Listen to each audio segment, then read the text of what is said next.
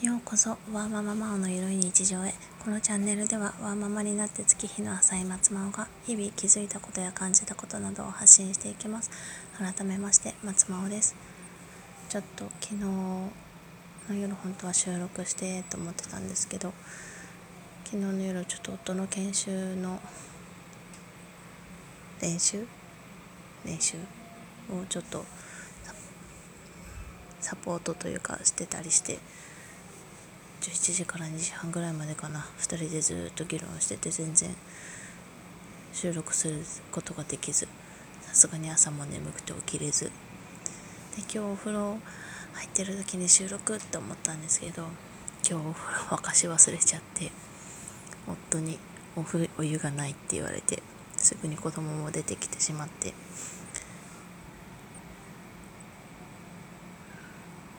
また夜一人になれるかなと思ったんですけど夫が「昨日研修のやついろいろやってくれてありがとう」って言ってなんかずっと「ありがとう」って言いながらリビングでずっとゴロゴロ寝てるんだか起きてるんだかわからない状態でいたのでこっちは全然収録ができないと思っていたら子供が夜泣きで今1時半子供とね子供じゃない夫と寝かしつけを交代したところです。で今日なんですけど昨日私もう何もしたくないって言って、ね、寝ちゃったって話をしたと思うんですけどそのそれって大体月に1回ぐらいある1回ある一定の時期になるんですよね。ここ数数ヶ月もう何ヶ月かな34ヶ月かなぐらい割となるんですけどでその時期がだいたい排卵のちょっと前から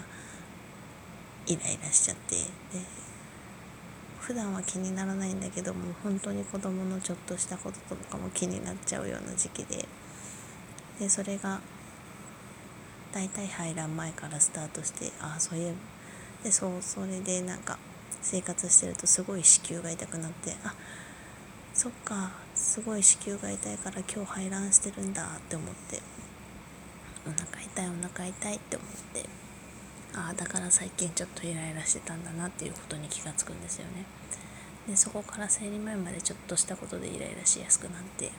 そのちょっとしたことを普段は気に求めないんだけどちょっとしたことでイライラして夫と喧嘩がしたりとか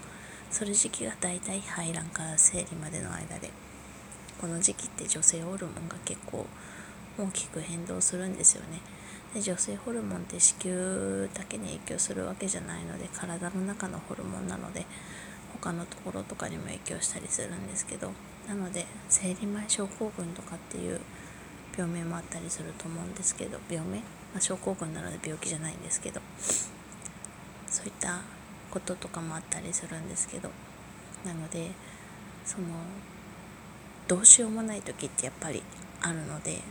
よく産後うつとかはそういうのが言われるかな。女性ホルモンのバランスが崩れてとかって言われると思うんですけど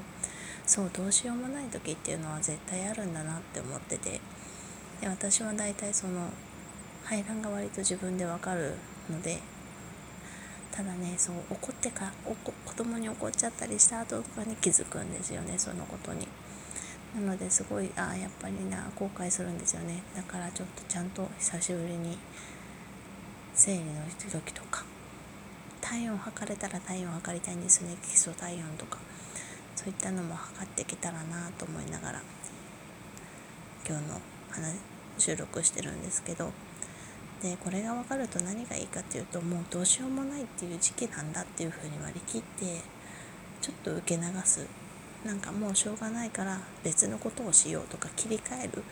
っていうような形にしてもいいのかなと思ってて。なんか割と自分怒っちゃったと思って後悔すること私は結構多いんですけど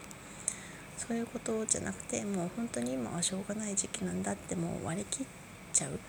で逆に言うとその私夫にも今排卵来た最近もう排卵が来ててもうすぐ生理が来るから私はちょっとイライラしやすいからサポートお願いねっていうことも割と夫に言うんですよね。そうすると「あ分かったあの時期ね」みたいな感じで夫もなるので私がそうイライラしてたりすると割とこう飛んできてくれちゃったりする飛んできてくれたりするのでそういったことも夫婦間でちょっと共有してフォローしてってもらうのもいいのかなと思ったので今日はちょっとそんなお話をしてみました。子供がずっとママママって叫んで泣いてたんですけどまだ叫んでるのかな？ちょっとわかんないんですが子供と夫の様子も気になるので今日はこれぐらいでお話を終えたいと思います。うまくまとまらなかったですけどあの女性はどうしてもホルモンバランスで崩れるなんか心身ともに崩れる時期っていうのは1ヶ月に1回ある人はあるので人によるんですけどそういう時は無理をせずあの休みましょうと思って割り切りましょうということをお伝えしたくてお話ししました。最後までお聴きいただきありがとうございました。